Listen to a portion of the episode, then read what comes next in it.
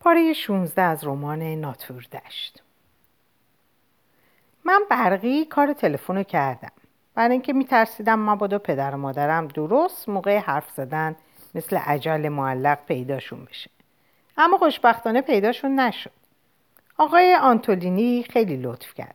به من گفت اگه مایل باشم می‌تونم همون ساعت برم پیشش. گمان می‌کنم که اون و هم خانومش رو بیدار کرده باشم چون خیلی طول کشید تا گوشی رو بردارن. اولین چیزی که از من پرسید این بود که آیا ناراحتی برام پیش اومده یا نه. و من گفتم نه. گوین که به او گفتم که از پنسی اخراجم کردن فکر کردم که لازمه این جریان به اون بگم. موقعی که جریان به اون گفتم گفت ای بابا آنتولینی آدم بسیار شوخ و بزلگویی بود. به من گفت اگه میلم باشه می‌تونم همون ساعت برم خونشون اون منظورم آقای آنتولینیه. تقریبا بهترین معلمی بود که من تا به حال داشتم. اون مردی بود خیلی جوون و از برادرم دیبه چندان مسنتر نبود و آدم می‌تونست بدون اون که احترام خودش رو از دست بده با اون شوخی کنه. آقای آنتولینی کسی بود که جیمز کاسل که خودش رو از پنجره به بیرون پرت کرد و درباره اون قبلا با شما صحبت کردم بالاخره از روی زمین بلندش کرد. نبزش رو گرفت و بعد کت خودش رو در و انداخت روی جیمز کاسل و اونو تا بهداری آموزشگاه کول کرد. حتی ابدا در بند این نبود که کتش خونی بشه یا نه.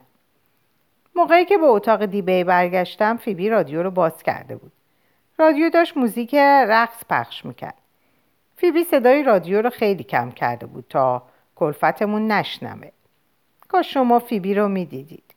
اون بیرون لاحاف درست وسط تخت خواب مثل جوکی های هندی چارزانو نشسته بود. داشت به موزیک گوش می‌داد. من مرده ادا اطفارای این بچه هستم. گفتم میل داری به رقصی؟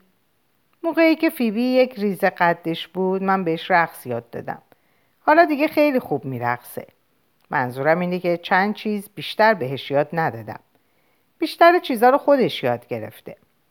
آدم به بعضی نمی‌تونه یاد بده که چطور درست حسابی برقصن. اون گفت شما که کفش باتونه. درش میارم بیا جلو. فیبی از روی تخت خواب پرید پایین و سب کرد تا کفشامو از پام در بیارم. اون وقت مدتی با اون رقصیدم. اون واقعا عالی میرقصید. من از اشخاصی که با بچه های کوچیک میرقصن خوشم نمیاد. برای اینکه اغلب اوقات کار مسخره ای جلوه می‌کنه. منظورم اینه که اگر آدم توی رستورانی باشه و ببینه که آدم بزرگسالی می‌خواد بچه کوچیکش رو ببره روی پیست رقص.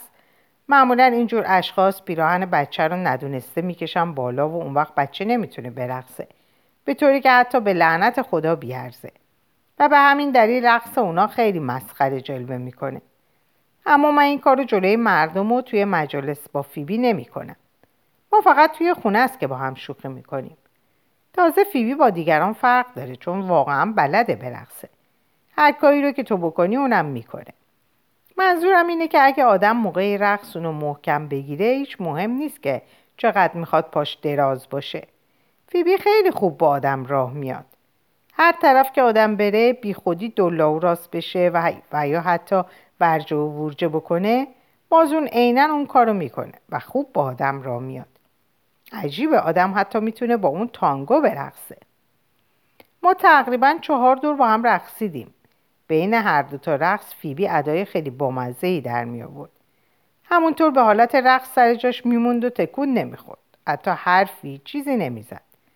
آدم هم مجبوره که همون طور به حالت رقص سر جاش بمونه و منتظر ارکست بشه تا دوباره شروع کنم به زدن. من از این ادا اطفارای اون کیف می‌کنم. اینو هم بگم که در این مدت آدم نبایست بخنده و یا کار دیگه ای بکنه. به هر حال ما تقریبا چهار دور با هم رقصیدیم و بعد من رادیو رو خاموش کردم. فیبی پرید توی رخت خواب و لحاف و کشید سرش. از من پرسید مثل اینکه دارم پیشرفت می‌کنم ها؟ من گفتم چه جورم؟ دوباره کنار اون روی تخت نشستم. تقریبا از نفس افتاده بودم. اون موقع خیلی سیگار میکشیدم. این بود که نفس درست و حسابی نداشتم. فیبی هیچ عین خیالش نبود. اصلا نفسش نگرفته بود. ناگهان گفت دستتون رو بذارین روی پیشونی. برای چی؟ شما بذارین. همین یه دفعه رو. دستم رو روی پیشونیش گذاشتم اما چیزی حس نکردم. اون گفت حس نمی کنی که داغه؟ نه مگه باید داغ باشه؟ آره دارم داغش می‌کنم. دستاتون رو دوباره بذارید من دستم رو دوباره روی پیشونیش گذاشتم ولی بازم چیزی حس نکردم. اما گفتم گمون می‌کنم تازه می‌خواد شروع بشه. دلم نمی‌خواست فیبی دچار عقده حقارت بشه. اون سرش رو تکون داد. من می‌تونم کاری بکنم که از میزان الحراره هم بزنه بالاتر. میزان الحراره؟ کی چی حرفی زد؟ آلیس هولنبرگ به هم یاد داد. گفت باید چارزانو نشست و نفس رو توی سینه حبس کرد. و به یه چیز خیلی خیلی داغ فکر کرد. مثلا به یه شوفاژ یا همچی چیزی. بعد پیشونی آدم اونقدر داغ میشه که هر کس دستشو بذاره روش دستش میسوزه. از این حرفش یه عالمه کیف کردم. دستم و برقی از روی پیشونیش پس کشیدم. یعنی مثلا اینکه اگه نمیکشیدم دستم میسوخت. گفتم خوب شد که گفتی خیلی ممنون. او من که دست شما رو نمیسوزوندم. پیش از اینکه پیشونی اونقدر داغ بشه که دست شما رو بسوزونه ولش. بعد مثل برق بلند شد نشست. دخترک جدا زهره ترکم کرد. گفتم چی شده بابا؟ فیبی با صدای خیلی آهسته ای گفت صدایی در خونه است. خودشونند من آنن از جا پریدم و دویدم چراغ روی زمین میز رو خاموش کردم. بعد سیگارم رو روی کفشم له کردم و بعد از اینکه خاموش شد گذاشتم توی جیبم. بعد هوای اتاق رو باد زدم تا دود سیگار بیرون بره. کاش کوف می‌شد اون سیگار. آخه حقش نبود که اون موقع سیگار بکشم. بعد کفشاش رو هم از روی زمین برداشتم. کفشام هم از روی زمین برداشتم و رفتم توی کمد و در رو بستم. پسر قلب من داشت چطور می‌زد. صدای پای مادرم رو شنیدم که اومد توی اتاق. گفت فیبی؟ یعنی می‌خوای بگی خوابی؟ دختر خانم من دیدم که اتاق روشن بود. صدای فیبی رو شنید... شنیدم که گفت سلام. آخه خوابم نمی‌بره. خوش گذشت؟ مادرم گفت عالی بود. اما معلومه معلوم بود که جدی نمی‌گفت چون اون هر وقت که بیرون میره زیاد بهش خوش نمیگذره. چرا تا حالا بیدار موندی؟ سردت بود مگه؟ نه سردم نبود. فقط خوابم نمی برد فیبی داشتی اینجا سیگار میکشیدی؟ دختر خانم خواهش می‌کنم راستشو به من بگو. فیبی گفت چی گفتین؟ یعنی نشنیدی. فقط یه دونه آتیش زدم. اونم یه پک بیشتر بهش نزدم. بعد انداختمش از پنجره بیرون. چرا این کارو کردی؟ خوابم نمی برد مادرم گفت فیبی من از این کار خوشم نمیاد. از این کار به هیچ وجه خوشم نمیاد. می‌خوای یه پتوی دیگه روت بندازم؟ فیبی گفت نه متشکرم. شب بخیر. کاملا معلوم بود که سعی می‌کرد اونو دست به سر کنه. مادرم گفت فیلم چطور بود؟ خیلی خوب بود اما مادر آلیس مگه میذاش فیلمو بفهمیم؟ از اول تا آخر فیلم هی خم می‌شد و از آلیس می‌پرسید که زکام شده یا نه. موقع برگشتن سوار تاکسی شدیم. بذار ببینم پیشونی داغه یا نه. من زکامی چیزی نشدم آلیس چیزیش نبود مادرش هی داشت می‌گفت خب حالا بگی بخواب شام چطور بود؟ فیبی گفت مزخرف مگه یادتون رفته که پدر جون راجع به استعمال این لغت چی می‌گفت؟ چی چیش مزخرف بود؟ یا عالم گوشت بره برات گذاشته بودم من از اینجا رفتم تا خیابون لگزینگتون فقط برای اینکه گوشت بره خیلی خوب بود. اما هر دفعه که چارلین چیزی رو می‌ذاره روی میز فوت می‌کنه روی من. روی غذا و همه چیز فوت می‌کنه. یه همه چیز همه چیز فوت می‌کنه. خب بگی بخواب. مادر جون یه بوس بکن. دعا خوندی؟ توی هموم خوندم. شب بخیر. مادرم گفت شب بخیر. حالت بگی بخواب. سرم از زور درد داره میترکه مادرم اغلب اوقات سردرد می‌گیره. سالهاست که سردرد داره. فیبی گفت چند تا آسپرین بخورین. هولدن چهارشنبه میاد خونه. آره مادر؟ تا اونجا که من می‌دونم همینطوره. حالا برو زیر لحاف. خوب خودتو بپوشون. صدای پای مادرم رو شنیدم که از اتاق بیرون رفت و در و بست. من چند دقیقه صبر کردم. بعد از توی کمد بیرون اومدم. موقعی که از توی کمد بیرون اومدم محکم خودم رو به فیبی برای اینکه اتاق خیلی تاریک بود و اون هم از تخت خواب پایین اومده بود که بیاد جریان رو به من بگه. به اون گفتم دردت گرفت؟ حالا دیگه مجبور بودم که خیلی آهسته حرف بزنم. برای اینکه اونا هر دوشون توی خونه بودن. گفتم حالا دیگه باید بزنم به چاک. توی تاریکی کورمار کورمار لبه تخت خواب پیدا کردم و روش نشستم. و شروع کردم به پوشیدن کفشام. اصلا نمی‌تونستم خودم رو کنترل کنم. اینو قبول می‌کنم. فیبی با صدای نجوا مانندی گفت حالا نرین صبر کنین تا خوابشون ببره. نه همین حالا میرم. حالا بهترین موقعشه. اصلا نمی‌تونستم کفشامو ببندم چون نمی‌تونستم خودم رو کنترل کنم.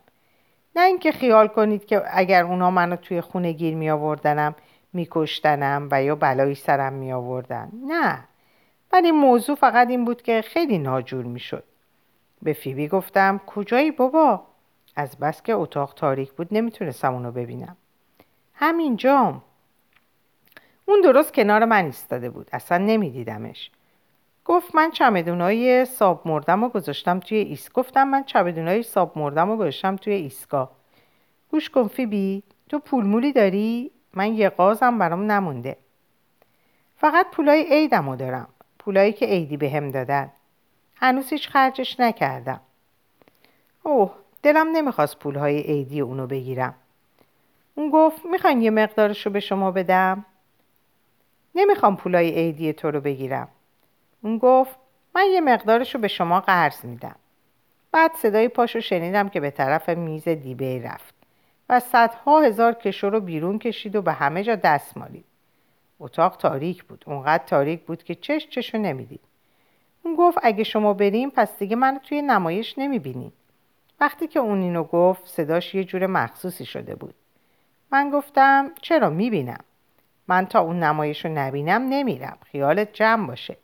تو خیال می‌کنی که من دلم نمی‌خواد نمایش رو ببینم؟ کاری که می‌خوام بکنم اینه که شاید برم منزل آقای آنتولینی و تا چهارشنبه اونجا باشم. اون وقت میام خونه. اگه فرصت کردم به تلفن می‌زنم. فیبی گفت بگیرین. می‌خواست پولو به من بده اما نمی‌تونست دست منو پیدا کنه. کوش. اون پول رو گذاشت توی دست من. گفتم نگاه کن من به این همه پول احتیاج ندارم. فقط دو دلار بهم بده. همون بسه. جدا میگم بگیرش. سعی کردم پولا رو به فیبی پس بدم اما اون نگرفت. شما همش رو وردارید خب بعدم به هم پس بدین. روز نمایش بیارینش مدرسه. چقدره؟ هشتاد دلار و هشتاد و پنج سنت. نه شست و پنج سنت. من یه خوردش رو خرج کردم. بعد ناگهان گریم گرفت. نتونستم خودداری کنم. طوری گریه می‌کردم که کسی صدامو نشنوه. ولی گریه می‌کردم.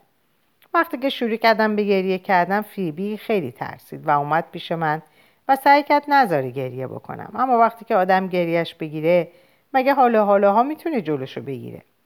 موقعی که داشتم گریه می‌کردم همچنان روی لبه تخت خواب نشسته بود. فیبی دستاشو انداخت دور گردن من و منم دستامو دور گردن اون انداختم. اما تا مدتی طولانی نتونستم جلوی گریم رو بگیرم. فکر می‌کردم که بغز خفم خواهد کرد. پسر من ذره تفلی فیبی رو آب کردم. پنجره اتاق باز بود و من کاملا حس می‌کردم که بدنش داره میلرزه. چون تنها چیزی که تنش بود لباس خوابش بود. سعی کردم وادارش کنم که دوباره بره توی رخت خواب اما به خرجش نرفت. بالاخره از اصرار دست کشیدم ولی خواهش و تمنای من مدت خیلی زیادی طول کشید. بعد دگمه های پالتوم رو انداختم و به اون گفتم که بیخبرش نمی‌گذارم. اون گفت اگه بخوام می‌تونم شب و پیش اون بخوابم اما من گفتم نه. گفتم که بهتر هرچی زودتر بزنم به چای چون که آقای آنتولینی منتظرمه. بعد کلاه شکارم را از جیب پالتوم درآوردم و دادم به اون. فیبی از این جور کلاهای غیر منتظره و غیر عادی خیلی خوشش میاد. نمی‌خواست اونو بگیره اما مجبورش کردم بگیره. من حتم دارم که اونو به سرش گذاشته و با اون خوابیده. فیبی اینجور کلاها خیلی خوشش میاد. بعد دوباره به اون گفتم اگه فرصت کنم به اون تلفن می‌زنم و بعد از اونجا اومدم بیرون. بیرون اومدن از خونه به چند دلیل خیلی خیلی آسونتر از وارد شدن به اونجا بود. یه دلیلش این بود که دیگه زیاد در بند این نبودم که اونا منو توی خونه گیر بیارن یا نه. جدا در بندش نبودم. پیش خودم گفتم که اگه اونا منو توی خونه گیر بیارن بذار گیر بیارن. اصلا از یه نظر تقریبا آرزو می‌کردم که کاش گیرم بیارن. من برای پایین اومدن عوض اینکه سوار آسانسور بشم از را پله ها اومدم. از را پله عقبی اومدم. تقریبا چیزی نمونده بود که گردنم بشکنه. از بس که پیت خاکروبه توی پله ها گذاشته بودن. اما بالاخره سعی و سالم اونجا اومدم بیرون. پسرک آسانسورچی اصلا منو ندید. شاید هنوزم فکر می‌کنه که من بالا توی منزل آقای دیکستاین هستم. آقای آنتولینی آپارتمان خیلی شیک و تر تمیزی در محله ساتن اجاره کرده بود و اتاق نشیمنشون دو پله می‌خورد و می‌رفت پایین و اتاق پذیرایی و این چیزا هم داشتن. من چندین دفعه به اونجا رفته بودم چون بعد از اون که از مدرسه الکتون هیلز در اومدم آقای آنتولینی برای شام زیاد خونمون میومد برای اینکه بفهمه اوضاع من از چه قراره. اون موقع هنوز زن نگرفته بود. بعد موقعی که زن گرفت من خیلی از اوقات با اون زنش تو باشگاه وستساید در لانگ آیلند تنیس بازی می‌کردم. زن آنتولینی اهل اونجا بود و از اون خرپولو هم بود. شست سال بزرگتر از آقای آنتولینی بود اما ظاهرا با هم خوب می ساختن. یه دلیلش این بود که هر دوشون آدمایی روشنفکری بودن مخصوصا آقای آنتولینی منتها با این تفاوت که اونم مثل دیبه خوش اخلاق و بزدگو به روشنفکریش میچربید. ولی خانم آنتولینی بیشتر جدی بود. تنگ نفس خیلی ناراحت کننده ای داشت. هر دوشون تمام داستانهای دیبی رو میخوندن. خانم آنتولینی هم می‌خوند. و موقعی که دیبی می‌خواست به هالیوود بره آقای آنتولینی بهش تلفن کرد و گفت نرو. اما دیبی رفت. گویین که آقای آنتولینی گفت که هر کسی که قلمی مثل دیبی داشته باشه چه کاریه که بلنشه بره هالیوود؟ منم همین حرف رو بهش زدم. می‌خواستم پیاده به منزل اونا برم برای اینکه نمی‌خواستم پولای عیدی فیبی رو خرج کنم. اما وقتی که از خونه بیرون اومدم حال عجیبی به من دست داد. سرم گیج می‌رفت. این بود که سوار تاکسی شدم. دلم نمی‌خواست سوار بشم اما شدم. با مزه اینجاست که کلی هم معطل تاکسی شدم. وقتی زنگ در منزل آقای آنتولینی رو زدم خودش در روی من باز کرد. بعد از مدتی کلنجار رفتم با آسانسورچی ناکس که نمیذاش سوار آسانسور بشم آقای آنتولینی حوله لباسی تنش بود و کفش دمپایی پاش و یه گیلاس هایبال هم گرفته بود دستش.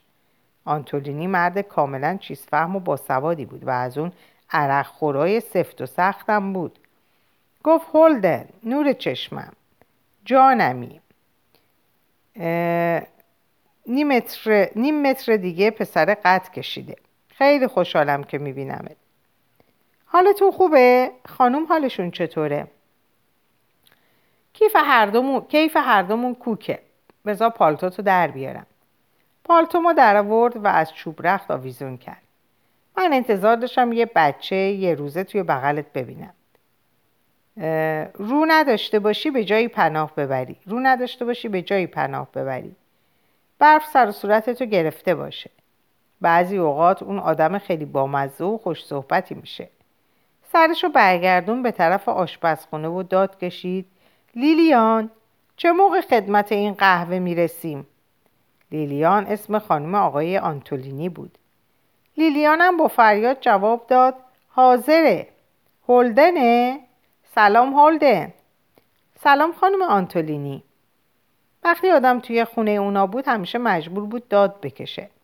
علتش این بود که هیچ وقت نمی‌شد هر دوشون توی یک اتاق باشن. واقعا مزهک بود.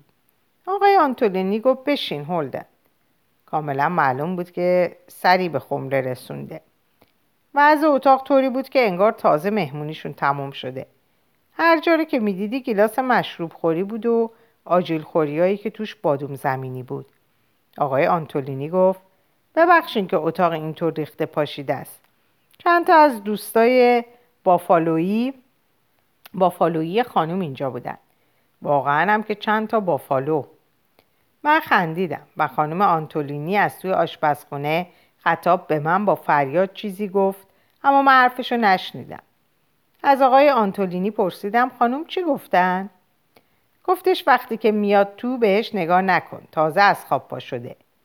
سیگار وردار بکش. هنوزم می‌کشی؟ من گفتم مرسی. و از پاکت سیگاری که بهم به تعارف کرد یه دونه سیگار برداشتم. گاه گودر یکی می‌کشم. زیاده روی نمی‌کنم. اون گفت در این که توش حرفی نیست. با فندک بزرگی که روی میز بود سیگارم آتیش زد. گفت پس اینطور. میونه تو و پنسی دیگه به هم خورد. اون همیشه با این لحن حرف می‌زد. از این طرز بیانش گاهی از اوقات خیلی خوشم میومد و گاهی هم نه. علتش این بود که یه خورده زیادی شورش رو در می آورد. منظورم این نیست که آدم شوخ و بامزه ای نبود. نه خیلی هم شوخ و بامزه بود.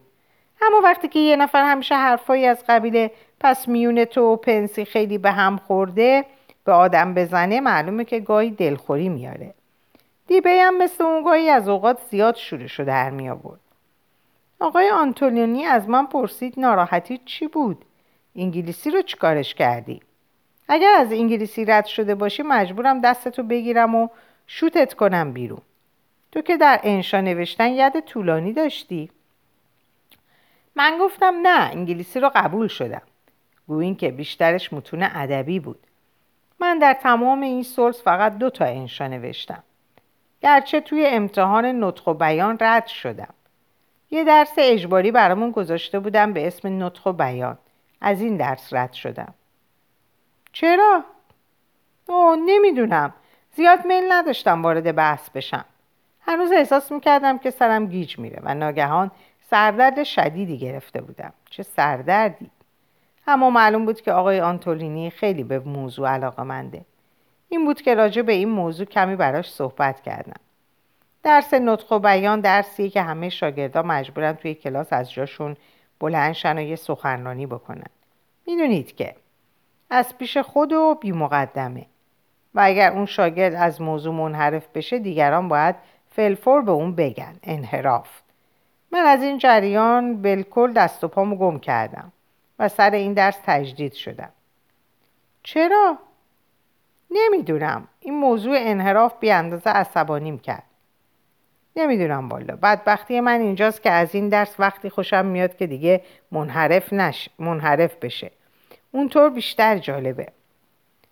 تو اهمیت نمیدی که وقتی کسی درباره یه موضوعی داره برات حرف می‌زنه از موضوع خارج نشه و حاشیه نره؟ او البته که اهمیت میدم. من از کسی خوشم میاد که از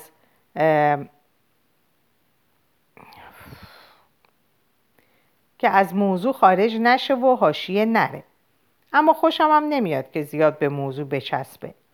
نمی‌دونم حدس می‌زنم خوشم نمیاد که اون شخص از اول تا آخر به موضوع بچسبه.